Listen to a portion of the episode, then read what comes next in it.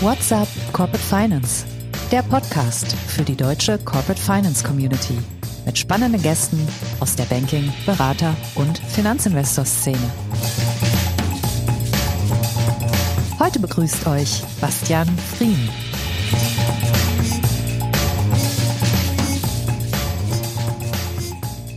Herzlich willkommen, liebe Podcast-Freunde, bei What's Up Corporate Finance. Ich bin Bastian Frien und ich bin heute euer Gastgeber. Stockende Energiewende. Was hat der Finanzierungsmarkt damit zu tun? Darüber wollen wir heute sprechen und das mache ich gerne mit meinem Gast. Jonas Klose ist äh, Partner der Anfang dieses Jahres gegründeten Finanzierungsberatung Pine Valley Capital. Herzlich willkommen im Studio, Jonas. Moin, Bastian. Sehr schön, dass du da bist. Ihr habt euren Sitz hier in Mainz. Korrekt. Äh, da gibt's definitiv zahlreiche Kiefern in der Nähe. Das Kiefertal oder Pine Valley, das kenne ich jetzt nicht. Gibt's bei eurer Namensfindung irgendeinen regionalen Bezug oder soll das einfach nur klingen wie einer der richtigen großen Läden? Bäume und Täler sind ja für Finanzinvestoren und Berater sehr beliebt. Das stimmt. Also der Name ist äh, nicht mit Regionalbezug ausgestattet, sondern ist letztendlich eine Idee gewesen, tatsächlich auch von mir. Wir haben uns im Partnerkreis hingesetzt und überlegt, wie wollen wir eigentlich das Kind nennen, wie man das wahrscheinlich vor jeder Firmengründung so macht. Und äh, wir hatten dann verschiedene Vorschläge und ich muss sagen, der Name Pine Valley war mir schon öfter so durch den Kopf gegeistert. Es war ja nicht das erste Mal, dass ich drüber nachgedacht habe, dann was Eigenes zu machen und ähm, es hat die Abstimmung gewonnen. Wie kam ich darauf? Ich glaube, einer meiner Lieblingsfilme ist The Place Beyond the Pines mit Ryan Gosling. Kann ich nur jedem Zuhörer sehr empfehlen. Und für mich haben einfach diese Bäume, auch als sehr naturverbundener Mensch und jemand, der auch ab und zu gerne mal Zeit in den Wäldern verbringt und dort äh, Tiere beschaut, einfach eine sehr beruhigende, fast philosophische Bedeutung. Und deswegen fand ich den Namen ganz passend. Habe ich mir doch schon mal die erste Notiz gemacht. Ich glaube, es ist auch der erste Filmtipp in diesem Podcast. Vielen Dank dafür. Lass uns zu Beginn einmal ein bisschen über dich sprechen. Deine Karriere ist jetzt nicht unfassbar lang, aber für dein zartes Alter, knapp dreißig, mit fast zwölf Jahren dann doch schon erstaunlich lang. Und ich versuche es mir mal so ein bisschen zu gliedern. Also du hast erstmal bei der Bank, nämlich der H S H Nordbank, Unternehmensfinanzierung gelernt. Dann bist du von dort mit dem Vorstand Matthias Wittenburg gewechselt und hast erstmal M und A-Beratung gemacht. Anschließend hast du dann mit äh, Matthias im M und A-Bereich und später mit äh, Viven im Crowd-Investing-Bereich erfahren, wie Plattformen funktionieren oder vielleicht auch, wie sie nicht funktionieren. Und aus all dem Gelernten hast du dann abgeleitet, dass deine erste eigene unternehmerische Tätigkeit eine Finanzierungsberatung sein soll. Ist das so einigermaßen korrekt zusammengefasst? Das ist sehr gut zusammengefasst, ja. Ja, ist jetzt äh, eine Logik, die sich vielleicht nicht auf den ersten Blick für jeden erschließt. Von daher, lass uns mal an deinen Gedanken teilhaben. Es hätte ja eine andere Plattform sein können, es hätte eine M und A-Beratung sein können, es hätte Trade Finance sein können oder weiß der Geier was. Mhm. Warum das, was du jetzt machst? Das ist eine sehr gute Frage. Ich glaube, wenn du mir nicht das vor zwölf Jahren gefragt hättest, beziehungsweise zweitausendzwölf, als ich angefangen habe zu arbeiten, dann hätte ich diesen Weg so nicht vorgezeichnet. Also im Leben passieren ja immer wieder Dinge, die man so nicht erwartet und dass sich Chancen ergeben. Beispielsweise, als ich dann nach gut fünfeinhalb Jahren die H S H Nordbank, die heute ja Hamburg Commercial Bank heißt, äh, verlassen habe, weil Matthias auf mich zugekommen ist und mich gefragt hat, ob ich mit ihm eine Corporate Finance bzw. M und A-Boutique äh, zusammen aufbauen möchte oder sein erster Mitarbeiter werden möchte, hatte ich das so nicht geplant. Aber ich habe die Möglichkeit dann so ergriffen, habe gesagt, ja, finde ich total klasse und bin Matthias sehr dankbar, dass ich bei ihm so das Handwerkszeug des Investmentbankings lernen durfte und äh, mehrere Jahre mit ihm gemeinsam an verschiedensten coolen Projekten arbeiten konnte, zum Beispiel auch an den ersten Projekten im Bereich erneuerbare Energie, wo ich auch den Bezug zu diesem Thema gefunden habe, was sich so ein bisschen wie so ein roter Faden eigentlich dann auch durch meine Karriere zieht, weil ich glaube, es ist dann nicht mal unbedingt die Rolle oder die das Geschäftsmodell an sich der Firma, wo ich gearbeitet habe, sondern tatsächlich sehr stark dieser Fokus auf natürlich das Fachliche, was dazu gehört, aber vor allem auch auf diese Asset-Klasse Renewables. Okay, dann lass uns doch da mal gleich drüber sprechen. Ich habe mal ähm, den Claim aus deinem LinkedIn-Profil rausgenommen, mit dem du Pine Valley Capital beschreibst. Ich zitiere das mal kurz. Du sagst, wir ermöglichen mit unserem Finanzierungs-Know-how, dass Projekte, die uns als Menschheit langfristig voranbringen, umgesetzt werden können. Das sind große Worte. Was habt ihr denn konkret vor? Also die sind entstanden bei einem, bei unserem Gründungsworkshop, den wir vor der Gründung abgehalten haben im Partnerkreis und mit unseren dann schon designierten Mitarbeitern, weil man heutzutage als Unternehmen ja auch eine Mission und eine Vision braucht. Ich verwechsel auch die beiden Begriffe ständig, muss ich ehrlich zugeben, aber wir haben uns das mal so auf die Fahnen geschrieben. Was meinen wir damit? Ich glaube, jeder, der im Corporate Finance arbeitet, hat ein sehr hochspezialisiertes Know-how und kann sich selber aussuchen, wie er das einsetzen will.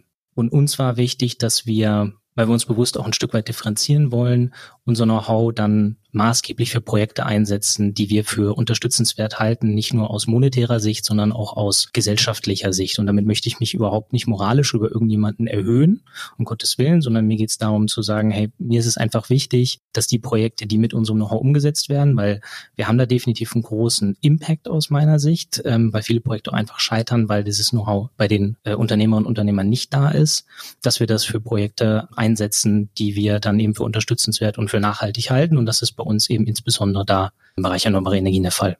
Okay, also über diese Projekte und wie man sie dann finanziert bekommt, äh, sprechen wir gleich. Gerne. Vorher nochmal die Nachfrage. Strategische Positionierung, das ist für jedes Unternehmen wichtig, ist, glaube ich, klar. Äh, mindestens ebenso wichtig, zumindest in der Anfangsphase, ist aber auch, dass ab und an wenigstens mal die Kasse klingelt. Also wie opportunistisch muss man in dieser frühen Phase der Existenz sein? Ja. Also man muss opportunistisch sein aus meiner Sicht. Man kann natürlich versuchen, es nicht zu tun, aber ich würde lügen, wenn ich sagen würde, dass wir nicht auch das ein oder andere Mandat haben, was jetzt nicht unbedingt zu hundert Prozent auf unsere Vision einzahlt. Das heißt nicht, dass wir jetzt mit Shell, B P oder sonstigen Firmen zusammenarbeiten, die, ich sag mal, diametral dem gegenüberstehen. Aber wir haben schon das ein oder andere Mandat, wo jetzt die nachhaltige E S G-Komponente, die man so gemeinhin äh, bezeichnen würde, vielleicht nicht unbedingt im Vordergrund steht. Aber wir nähern uns dem an und ich kann, glaube ich, mit Fug und Recht behaupten, dass so achtzig, neunzig Prozent des Geschäfts, was wir machen, auf jeden Fall auf unsere Vision einzahlt, wenngleich der Opportunismus ein Stück weit am Anfang mit dazugehört, weil, wie du schon sagst, man muss auch Geld verdienen. Naja, achtzig bis neunzig Prozent ist ja für den Start schon mal nicht schlecht. Dann lass uns mal über äh, den Markt sprechen. Den Titel hast du gewählt, Stockende Energiewende. Was hat der Finanzierungsmarkt damit zu tun? Ich fand den gut. Vielleicht versuchst du dich zu Beginn mal an einer ganz kurzen Antwort. Hat der Finanzierungsmarkt tatsächlich etwas damit zu tun, dass die Energiewende stockt? Ich finde schon, natürlich nicht äh, zu hundert Prozent. Er hat aber seinen Anteil daran und der ist durchaus maßgeblich, denn wir sehen es in unserer tagtäglichen Praxis, dass wichtige, gute, auch sich rechnende Projekte total lange dauern, sich hinziehen, teilweise nicht umgesetzt werden können, weil die gängigen Player am Finanzierungsmarkt, deren Aufgabe es volkswirtschaftlich gesehen eigentlich wäre, diese Projekte auch zu begleiten, es nicht schaffen, das entsprechend in der in der Zeit oder mit ihren Prozessen oder mit ihren Gremien auch umzusetzen. Und deswegen sehe ich da einen großen Handlungsbedarf in der Welt der Finanzierungspartner. Warum schaffen die das nicht? Zwei große Dinge. Das erste ist Know-how. Wir sehen, dass viele, wenn wir uns jetzt mal auf Banken erstmal fokussieren, dass äh, vielen Banken nach wie vor das Know-how fehlt, um Projekte umsetzen zu können. Selbst größere Banken sind konstant am Suchen nach äh, geschultem Personal. Oder haben auch einfach bislang versäumt, eine ausreichende Menge an Menschen einzustellen, die sich mit diesen Projekten beschäftigen und schaffen es dann nicht, der Flut der Anfragen gerecht zu werden. Und das andere ist ein Stück weit auch Angebot. Also wir sehen, dass es für kleinere Projekte immer wieder regionale Banken gibt, die sich hervortun. Also ich sag mal so bis ein, zwei Millionen Euro Transaktionsvolumen. Und für größere Projekte, die kriegt man eigentlich auch immer gut unter, so ab zwanzig, fünfundzwanzig Millionen. Aber so alles dazwischen ist total kompliziert. Da gibt es wenige Spieler in Deutschland, die das können. Und wenn das nicht ein super plain vanilla Projekt ist, wo es ein, einfach nur um den Bau, ich sag mal von einem ganz Standard Solarpark mit E E G-Vergütung geht, dann schalten die eigentlich schon ab. Und da bleiben viele Projekte, die eigentlich sinnvoll wären, auf der Strecke. Okay, dann lass uns doch mal versuchen, das ein bisschen zu systematisieren. Du hast die Banken erwähnt, also fangen wir mit den Finanzierern mal an. Welche Gruppen gibt's da aus deiner Sicht? Also typischerweise, ich denke mal, die allermeisten Zuhörer können sich ungefähr vorstellen, wie man eine Immobilie finanziert, also dass man zu einer Bank geht, sich vorstellt, was ist, was für, um was für eine Immobilie handelt es sich, also wenn ich jetzt mal das Privathaus nehme und dann wird die Bank sagen, okay, auf Basis deines Einkommens gebe ich dir von dem Kaufpreis von eine Million Euro, weil es ein bisschen besser verdienender Hörer vielleicht ist, gebe ich dir achthunderttausend, die anderen zweihundert musst du als Eigenkapital mitbringen. Und jetzt natürlich sehr simplifiziert, aber so kann man sich das ungefähr im erneuerbaren Bereich auch vorstellen. Das heißt, wir haben auf der einen Seite die Finanzierungspartner, die Fremdkapital zur Verfügung stellen, Aber für den verbleibenden Eigenkapitalanteil, da können wir heute auch drüber sprechen, gibt es natürlich auch noch weitere Spieler, die dann, ich sag mal, im Mezzaninbereich unterwegs sind, die Mezzaninkapital zur Verfügung stellen als Eigenkapitalsubstitut, bis hin zu Investoren, die dann auch selbst mit ins Eigenkapital geht und als äh, Co-Investoren agieren. Okay, dann lass uns mal die Finanzierungsansätze nochmal vornehmen. Also gibt es sicherlich äh, klassische Corporate-Finanzierung, werden wir gleich mal drüber sprechen. Es gibt die Projektfinanzierung, die du auch schon angesprochen hast. Gibt es darüber hinaus noch Ansätze? Ich glaube, das sind die Die beiden wesentlichen. Man muss es dann noch nach Kundengruppe differenzieren. Also je nachdem, was, äh, was die Firma macht, gibt es natürlich unterschiedlich passende Angebote. Und vielleicht einen Teil, wo wir dann auch noch drüber sprechen können, was auch sehr spannend ist, sind vor allem junge Unternehmen, die sich da tummeln, die zum Teil sehr innovative Konzepte verfügen, wo man dann auch kreativ werden muss, was die passenden Finanzierungslösungen angeht. Nehmen wir uns auch noch vor. Vielleicht ähm, eingangs kann man sowas wie eine Stimmungslage der Finanzierer äh, herauskristallisieren, die ihr in euren Gesprächen mitbekommt? Ja, kann man. Und die ist ein bisschen schizophren, habe ich das Gefühl. Denn sie ist zum einen, dass egal mit wem man eigentlich spricht im Finanzierungsmarkt, alle finden das Thema super. Aber diese wirklich, dieser wirkliche Zug zum Tor, diese Umsetzungspower, die fehlt einfach bei vielen Instituten. Und da merke ich auch in Gesprächen mit Bankern, dass ich häufig mit äh, Schulterzucken äh, konfrontiert bin, wenn es dann um konkrete Projekte geht. Aber das muss doch eigentlich ein gefundenes Fressen für die Banken sein. Die sind doch alle äh, händeringend auf der Suche nach nachhaltigen Finanzierungen, weil sie selber wiederum auch unter dem Druck stehen, da was zu zeigen. Nicht zuletzt auch regulatorisch, aber sicherlich auch kommunikativ in der Öffentlichkeit. Das stimmt. Nichtsdestotrotz, um mal vielleicht ein konkretes Beispiel zu nennen, wir sehen in den letzten Jahren bei erneuerbaren Projekten mehr und mehr einen Wandel von Projekten, die klassisch im E E G vergütet werden, also die eine staatlich garantierte Einspeisevergütung bekommen, hin zu Projekten, die mit sogenannten P P As arbeiten. Das sind Power Purchase Agreements, wo du also den Strom, der erzeugt wird, an einen großen Abnehmer verkaufst. Und allein dieser Wechsel in der Abnahmedynamik bei den Projekten hat viele größere Banken vor eine sehr, sehr große Herausforderung gestellt und tut das bis heute, weil sie bei ihren vormaligen Prozessen sehr einfach sagen konnten, okay, das Abnahmerisiko ist der Staat, das muss ich mir nicht weiter angucken. Und wenn da heutzutage dann eben nicht mehr der Staat als Abnehmer ist, jetzt mal rein fiktiv, der Staat ist natürlich nicht der Abnehmer, aber er garantiert die Vergütung, sondern eine E.ON oder eine BayWa, dann stellt das die Kreditprozesse der Banken gleich vor ungeahnte Hürden und ähm, dauert dann teilweise bei einigen Instituten mehrere Jahre, bis sie sich dem gestellt haben und das so abbilden können. Okay, gut, das ist natürlich für viele Projekte ein bisschen lang. Ihr habt viel mit Projektentwicklern zu tun, wenn ich das richtig verstehe. Wenn man sich die aus Finanzierungssicht mal anguckt, gibt es da Besonderheiten? Ja, total, denn du hast eine andere... eine ganz andere Bilanzstruktur als bei anderen klassischen Firmen und du hast ein ganz anderes Geschäftsmodell. Also der klassische Projektentwickler arbeitet ja mit einer Holding und da sind dann die einzelnen Tochtergesellschaften, wo die Projekte drin liegen, äh, da drunter. Und das heißt, die Holding ist relativ, also da, da sind keine Assets, da sind halt höchstens Cashflows aus den Tochterfirmen, aber der Projektentwickler, der Gemeine, ist regelmäßig vor der Herausforderung, dass er halt Aufwendungen in der Holding hat, die er irgendwie decken muss, aber da nicht wirklich viel hintersteckt, wo eine Bank jetzt ein, eine klassische Corporate-Finanzierung drauf strukturieren könnte. Und das ist dann so eine tagtägliche Herausforderung, dass man halt ja mit Finanzierern zusammenarbeiten muss, die das verstehen, die sich auch mit anderen Sicherheit, Sicherheitenkonstrukten zufriedenstellen und äh, die das abbilden können. So, und dann hast du eben in der täglichen Praxis noch die Tochtergesellschaften, wo du dann eben eine Projektfinanzierung strukturieren willst, die möglichst auch non-recourse ist. Und das ist so der Hauptunterschied zu einem, ich sag mal, normal wirtschaftenden Unternehmen.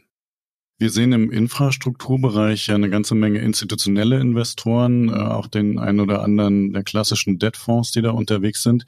Spielen die in deinem Segment, und du hattest ja so dieses mittlere Segment angesprochen, irgendeine Rolle? Und falls nicht, warum? Nee, aktuell nehme ich das noch nicht wahr. Also sie spielen eine Rolle in dem Markt generell, allerdings erst ab Größenordnungen, die die, sag mal, am, am oberen Rande dessen sind, was wir so tagtäglich sehen. Ich glaube, das hat vor allem damit zu tun, dass die Debtfonds in dem Bereich andere Strukturen haben, andere Renditeanforderungen haben, die es eben notwendig machen, dass eine gewisse Ticket-Size dabei ist, was dazu führt, dass sie sicherlich spannende Projekte sehen und machen. Allerdings auch, dass eben aus meiner Sicht immer noch ein großes Marktsegment äh, mit diesen alternativen Finanzierungsanbietern unterversorgt ist. Und ich würde mich freuen, wenn da noch welche dazukommen, aber aktuell sehe ich es leider nicht. Also kein Spieler im deutschen Markt, der dir spontan einfallen würde, wo du sagst, da wären wir vorstellig, wenn wir zwanzig Millionen Euro brauchen. Doch, absolut. Also äh, einen, den ich da nennen kann, ist zum Beispiel Berenberg, mit denen wir auch regelmäßig sprechen, die dann äh, sehr mehrere tatsächlich tolle Vehikel am Laufen haben, die dann erneuerbare Energien auch mit Junior Debt vor allem finanzieren. Aber dieses Angebot ist in Deutschland noch sehr übersichtlich. Es gab ja einen anderen Ausweg, den einige äh, Unternehmen da in den vergangenen Jahren gewählt haben. Die äh, sind an den Mittelstandsanleihenmarkt gegangen. Da war ein relativ hoher Anteil von Renewables, muss man sagen, auch ein relativ hoher Anteil von Unternehmen, die dann die Grätsche gemacht haben. Also da ist nun wirklich nicht alles gut ausgegangen. Ja. Wie ist denn da eure Beobachtung? Ist dieser Markt dauerhaft tot? Oder kommt da was? Ich habe beispielsweise auch bei deinem früheren Arbeitgeber Viven gesehen, dass da durchaus ein paar Anleiheangebote im Moment äh, vermarktet werden. Ich glaube nicht, dass er tot ist. Ich glaube aber, dass wir die Boomphase, die wir noch bis vor zwölf, vierundzwanzig Monaten gesehen haben, erstmal bald hinter uns gelassen haben. Ich glaube, dass gefühlt jetzt mit Ende der Niedrigzinsphase auch diese Anlageklasse erstmal an Attraktivität verloren hat, weil bis vor zwölf Monaten musstest du auf eine Anleihe irgendwie nur so einen grünen E S G-Stempel draufhauen und dann wurde sie dir gefühlt aus den Fingern gerissen. Ich glaube, da hat sich der Blick der Marktteilnehmer, auch der Investoren in diesem Segment schon stark geändert. Du musst es vor allem als Firma anders untermauern jetzt, wenn du von denen Geld einsammeln willst, und es ist einfach komplexer geworden. Deswegen halte ich es für sinnvoll, das nicht ganz aus den Augen zu verlieren, aber ich glaube, es wird nicht mehr die Rolle spielen, die es die letzten ein, zwei Jahre gespielt hat. Jetzt hast du Viven gerade angesprochen. Ich glaube, da muss man auch nochmal schauen, das sind ja in der Regel Produkte, die tatsächlich sehr projektspezifisch sind. Ja, es wurden auch Firmen finanziert oder es werden auch Firmen, Firmen finanziert über Anleihen, aber in der Regel mit kleineren Volumina. Und das heißt, die Power, die du damit ent- erzielen kannst, ist nicht mehr so groß, wie gesagt, wie vor ein, zwei Jahren noch. Wenn du als Berater die Wahl hast, die Corporate-Finanzierung zu wählen oder die Projektfinanzierung, was würdest du verfolgen? Mir macht Projektfinanzierung mehr Spaß. Ja, das war jetzt nicht wirklich die Frage. Wenn du dich in deinen Kunden versetzt, ja. Was ist aus äh, seiner Sicht typischerweise die bessere Variante?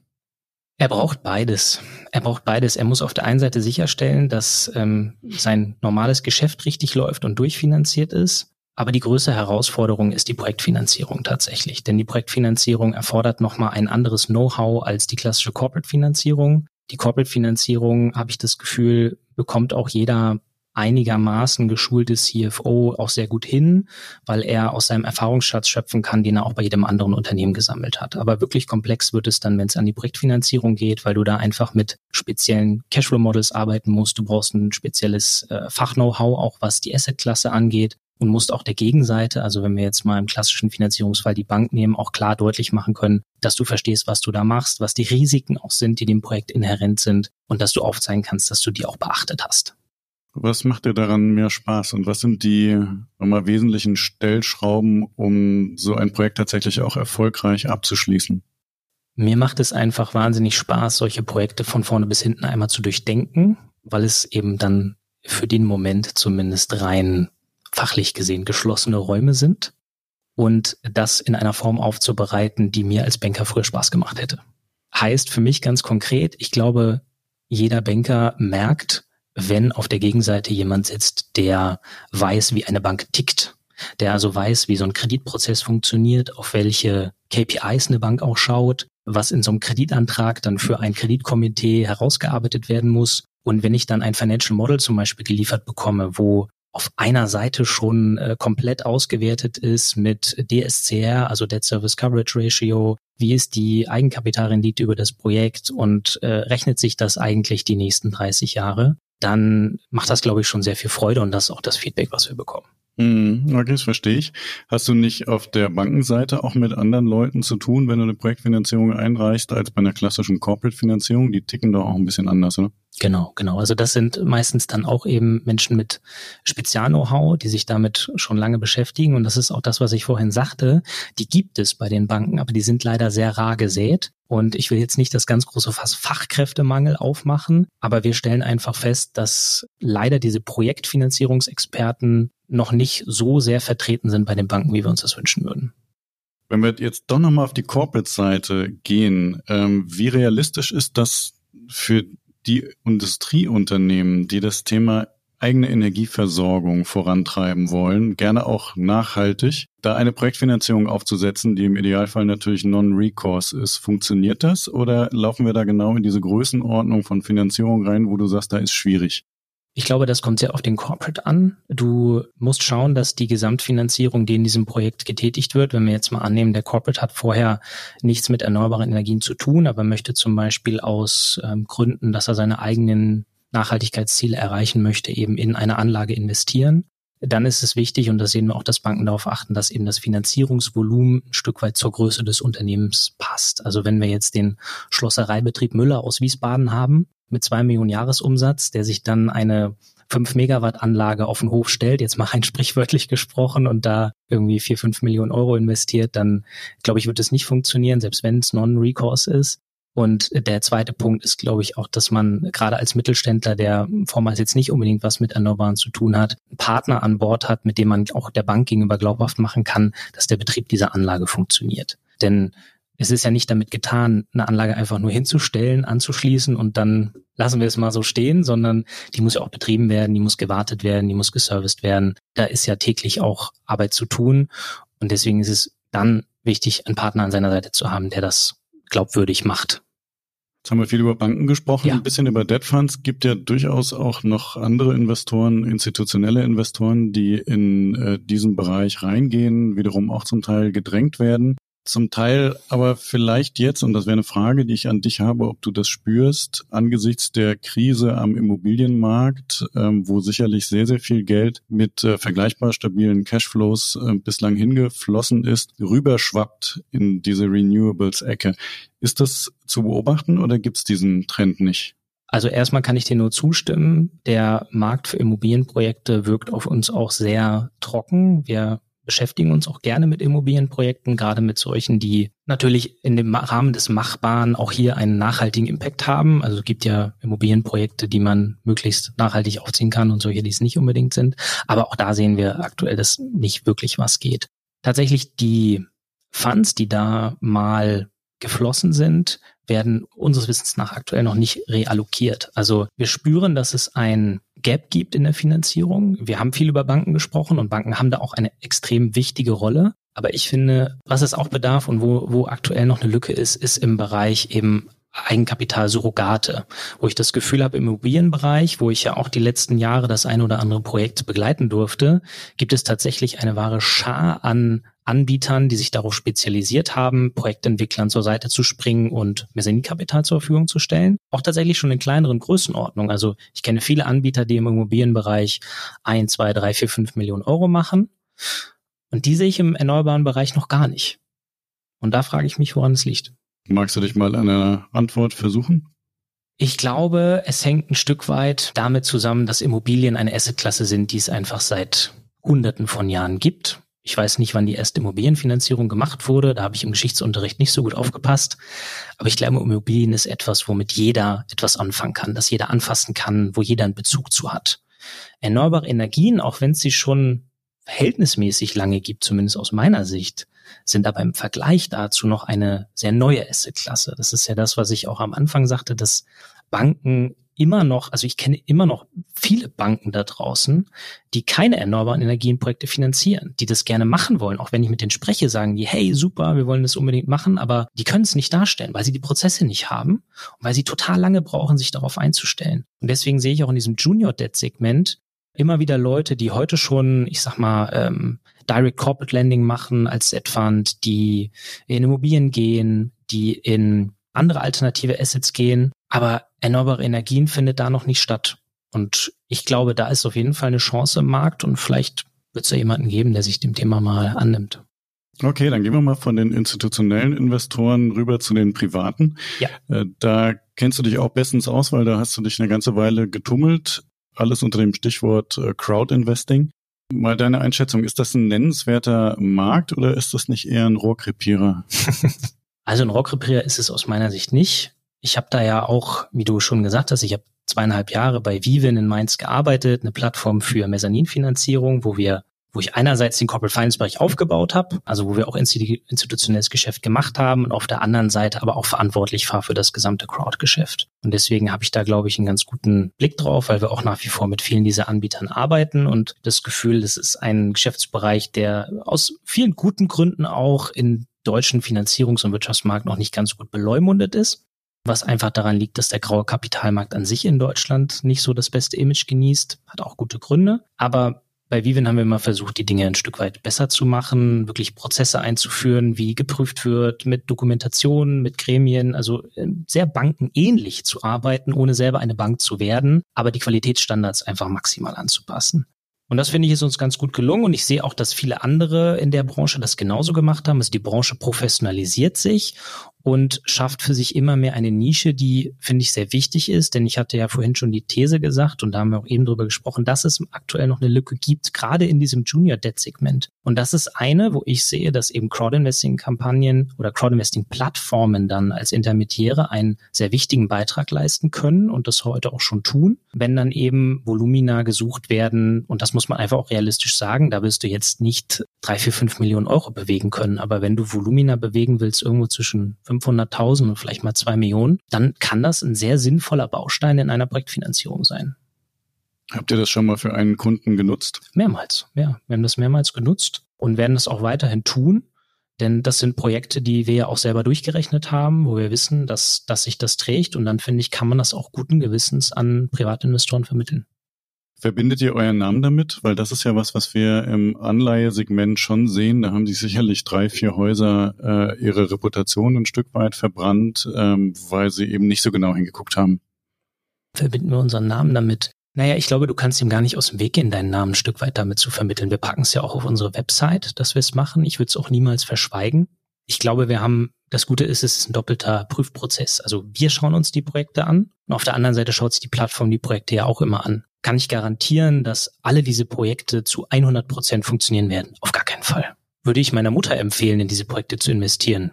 Ja, wenn du, wenn sie es selber für sinnvoll hält, dann würde ich sie empfehlen. Aber ich sage zu jedem, ich werde ja auch regelmäßig von Freunden gefragt, was mache ich mit Geldanlage? Du machst doch irgendwas da mit Erneuerbaren, so kann man da mal investieren. Ich sage immer, schaut es euch in Ruhe an und investiert nur Geld, was ihr im Zweifel auch verlieren könnt. Und dann kann man das aus meiner Sicht guten Gewissens mit einem Teil seines Vermögens machen. Dann kann das eine sinnvolle Ergänzung in seinem eigenen Geldanlagemix sein. Ich möchte aber auch ganz klar sagen, das ist ein Teil dessen, was wir tun. Das ist nicht unsere Hauptbeschäftigung. Aber eben um Projektfinanzierung möglich zu machen und vollends zu strukturieren, kann das manchmal sinnvoll sein, das dazu zu nehmen. Okay, das war eine deutliche Antwort. Wir sind damit eigentlich auch bei den kleineren Unternehmen und auch den jüngeren Unternehmen, also in mhm. der Startup-Welt, wo es ähm, auch noch andere Finanzierungsbedürfnisse, aber ja auch andere Geldtöpfe gibt. Bring uns da mal ein bisschen auf den Stand. Wie sieht aktuell der V C-Markt für Renewables aus? Den sehe ich tatsächlich als äh, sehr positiv. Also wir sehen, dass sich immer mehr Venture-Capital-Geber finden, die einen ganz dezidierten Fokus haben auf nachhaltige E S G-Themen. Ist auch so ein Kampfbegriff geworden mittlerweile, aber ich versuche ihn jetzt mal in der Form zu verwenden, wie er gemeinhin hoffentlich verstanden wird.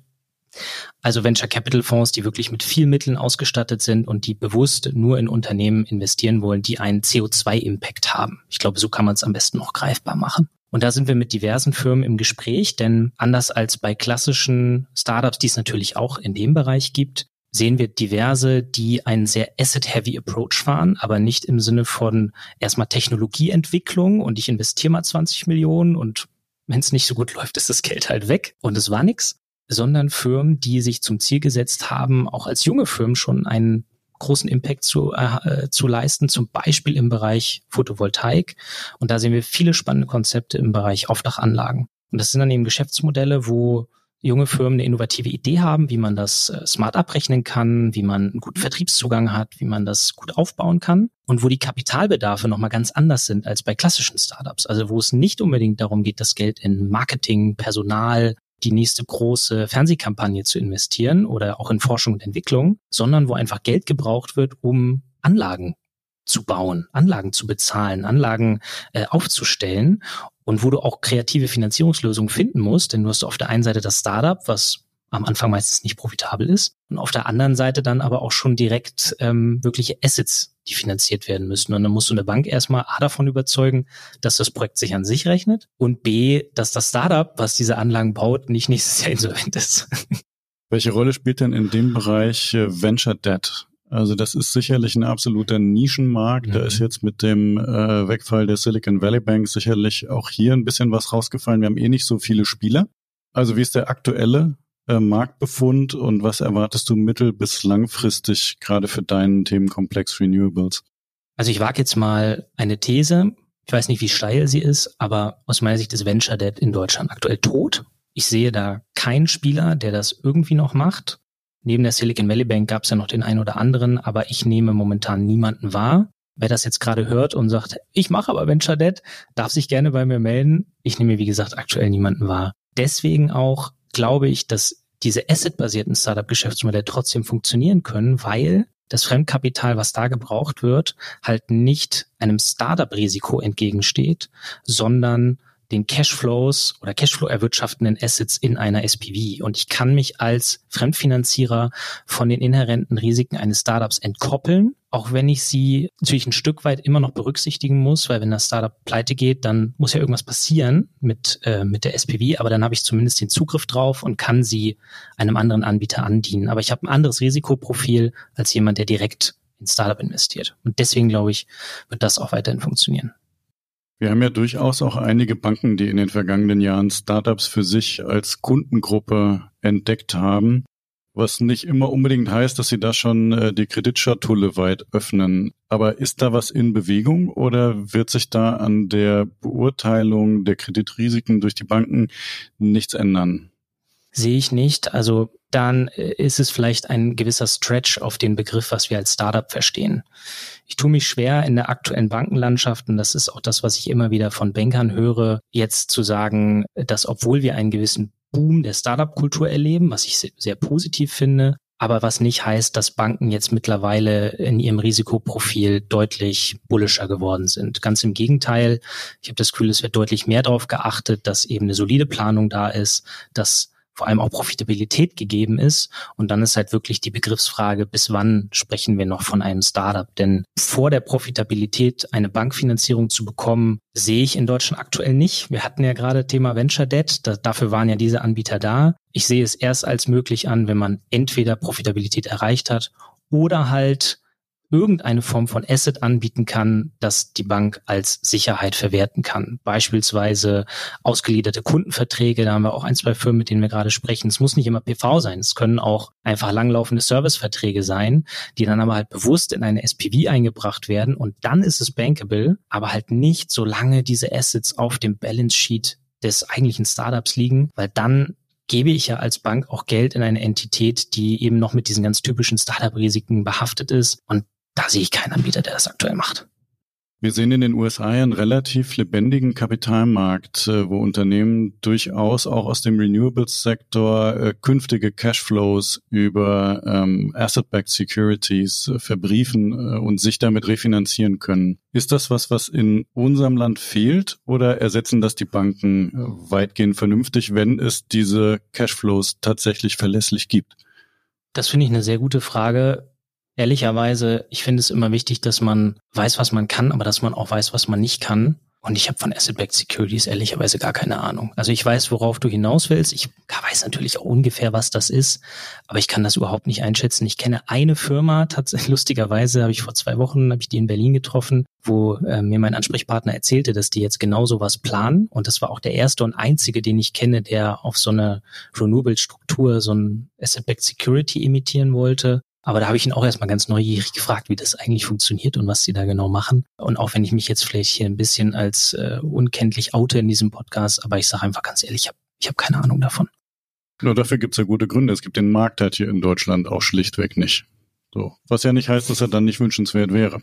Dann sag uns doch nochmal zum Abschluss, ähm, wo macht ihr als Finanzierungsberater ähm, etwas möglich, wo der Kunde vielleicht ansonsten nicht zum Ziel kommen würde? Also ein bisschen hast du es bei der Projektfinanzierung, glaube ich, schon beschrieben. Da müssen äh, im Wesentlichen auch Daten verlässlich aufbereitet werden für eine Gegenseite, von der man einigermaßen wissen muss, wie sie tickt. Ist es das im Kern oder gehört da noch mehr dazu?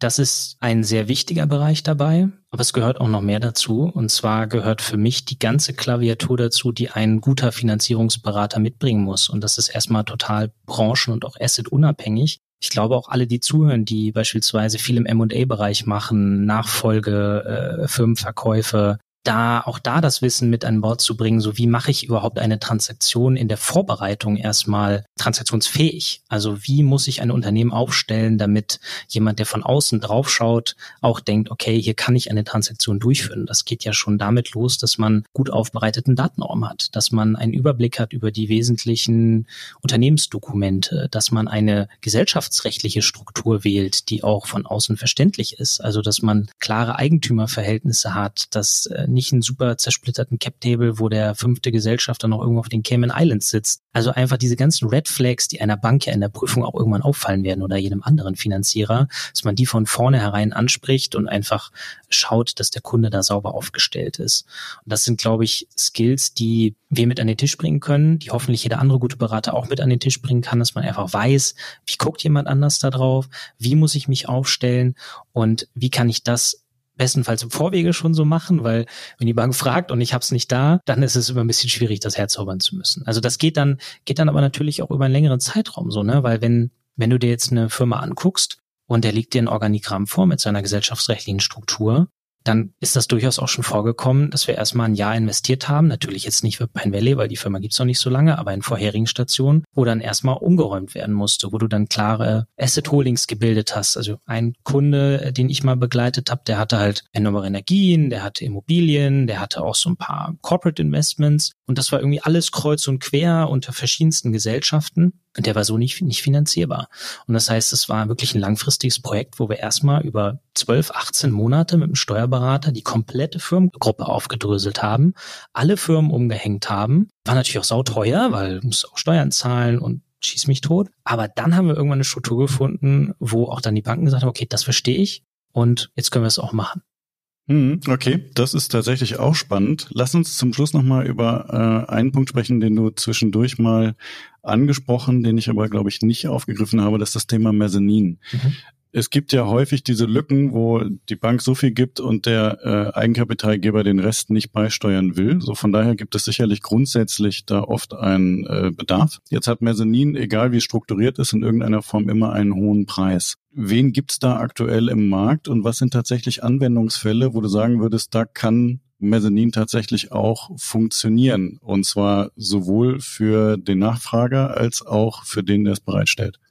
Ja, also das ist letztendlich ein Stück weit in Anknüpfung an das Plädoyer, was ich gehalten habe für den in Deutschland noch sehr unterversorgten Markt an, an Junior Debt für kleinere bis mittlere Projekte. Denn wir haben, wenn ich jetzt mal in meiner Paradedisziplin Renewables bleiben darf, einfach ein Underlying-Business mit sehr gut prognostizierbaren Cashflows, mit Abnehmerrisiken, die sich auch, glaube ich, sehr gut quantifizieren lassen. Also entweder eben E E G-Vergütung staatlich garantiert oder Stromverkauf an einen Zweifel börsennotierten Stromkonzern, E.ON, Vattenfall, äh, BayWa, wie sie alle heißen, E N B W. Und deswegen, glaube ich, ist es auch für Mezzaningeber sehr spannend, aber wir haben eben das Angebot aktuell noch nicht. Und deswegen finde ich, dass es da einen wichtigen Markt gibt, weil du hast es so formuliert, der Projektinitiator möchte vielleicht nicht das Kapital reingeben, vielleicht kann er es aber auch nicht, weil die Leute, die ich kenne und die auch unsere Kunden sind, die sind chronisch überlastet mit Projekten und die haben gleichzeitig immer viel mehr Projekte, als sie eigentlich umsetzen können, deswegen sind sie cash short. Und es ist ja erstmal was sehr Positives, dass sie viele Projekte umsetzen wollen. Heißt aber auch, wenn ich jetzt eben zwanzig Prozent E K in dem Projekt äh,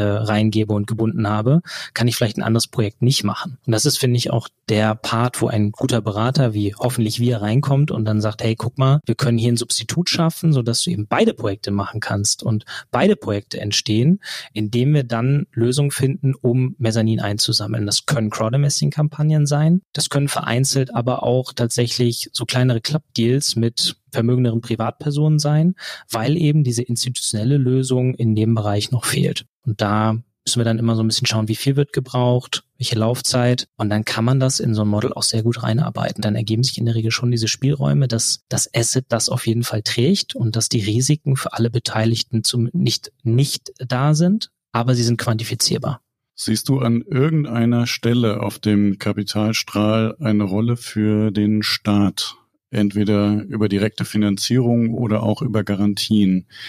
Oder haben wir eher eine Situation, wo im Grunde genommen Angebot und Nachfrage da sind, aber vielleicht noch nicht immer mhm. perfekt zusammengeführt werden?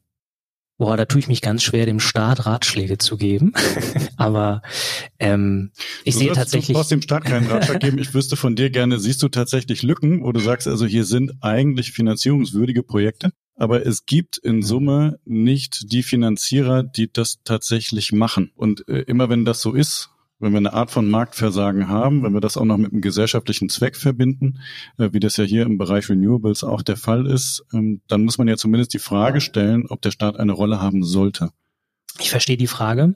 Ich finde sie auch spannend. Aber meine Antwort wäre, oder meine Antwort ist nein. Ich sehe hier keine Rolle für den Staat, denn aus meiner Sicht haben wir kein Marktversagen. Wir haben Marktchancen. Aber wenn es keinen freien Marktakteur gibt, der diese Finanzierung macht, dann ist sie vielleicht einfach schlecht. Und deswegen ist es auch ein gutes Filterkriterium, dass der Markt da im Zweifel manchmal nicht funktioniert. Auch wenn ich, wie gesagt, Chancen sehe. Aber wenn Finanzierungen nicht funktionieren, dann vielleicht, weil sie einfach nicht gut sind dann am Ende des Tages.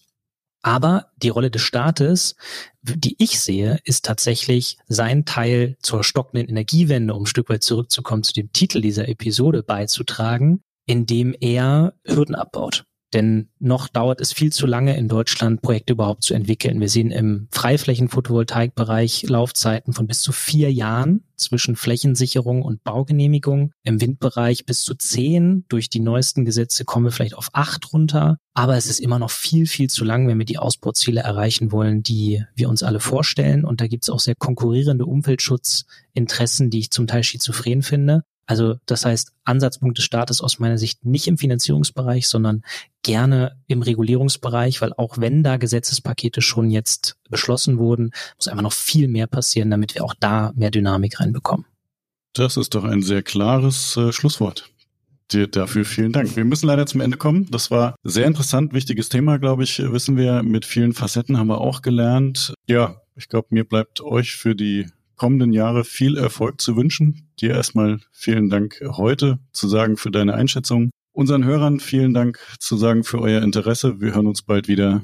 Bis bald, euer Bastian.